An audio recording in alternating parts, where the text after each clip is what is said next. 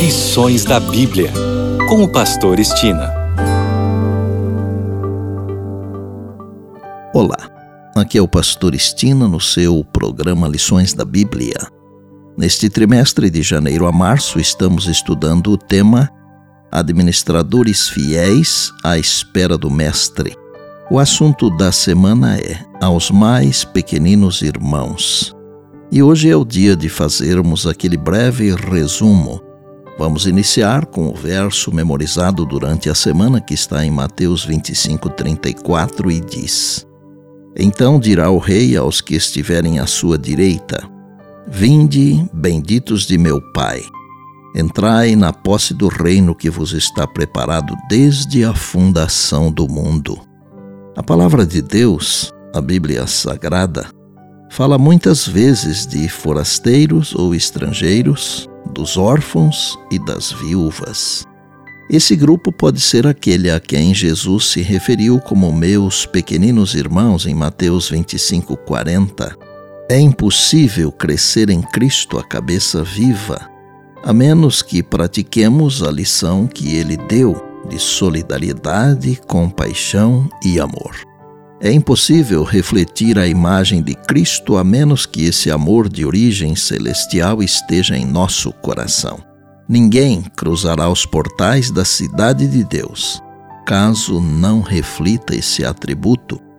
No domingo aprendemos que a religião pura e sem mácula para com o nosso Deus e Pai é esta: visitar os órfãos e as viúvas nas suas tribulações e a si mesmo guardar-se incontaminado do mundo, conforme Tiago 1:27. Os frutos que Cristo quer que produzamos são as boas obras, palavras amáveis, atos de bondade, de consideração afetuosa para com os pobres, os necessitados e os aflitos. Na segunda-feira, aprendemos que a lei de Deus concedia aos pobres o direito a certa parte dos produtos da terra.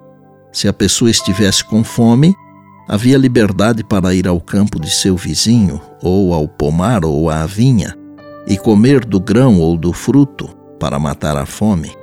Foi de acordo com essa permissão que os discípulos de Jesus, ao passarem por um campo de trigo num dia de sábado, arrancaram espigas e comeram do grão.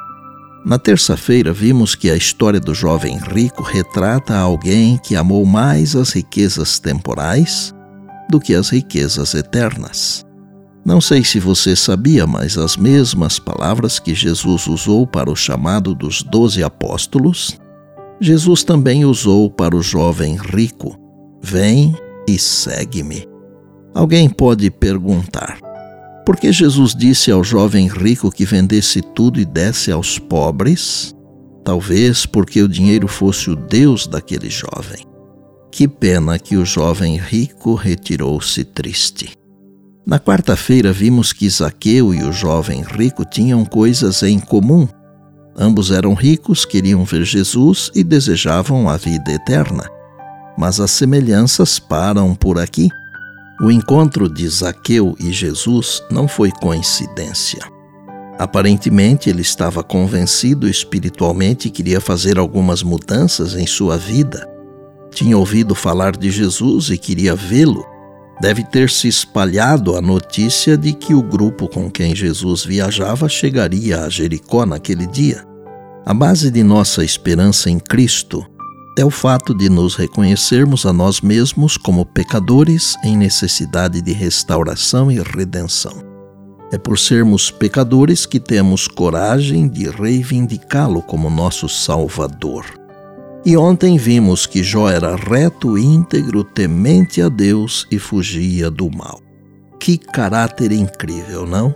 Eu diria irrepreensível Deus disse a Satanás que não havia na terra ninguém igual a Jó.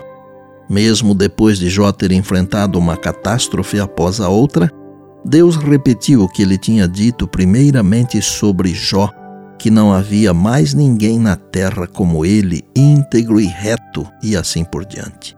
Para mim, a história de Jó apresenta um Deus que acredita naqueles que lhe são fiéis.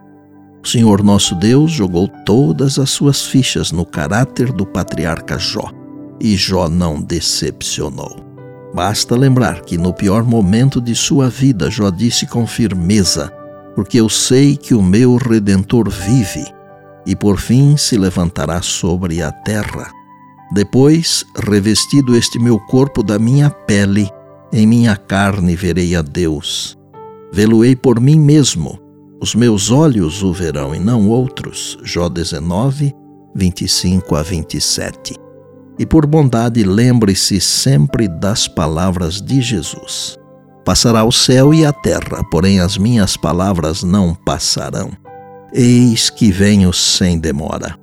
Bem, amanhã tem mais, se Deus assim nos permitir. E disse Jesus: Examinais as Escrituras, porque julgais ter nelas a vida eterna, e são elas mesmas que testificam de mim. João 5,39. Eu sou o Pastor Estina e este é o seu programa Lições da Bíblia, diariamente com você, pela graça e misericórdia de Deus.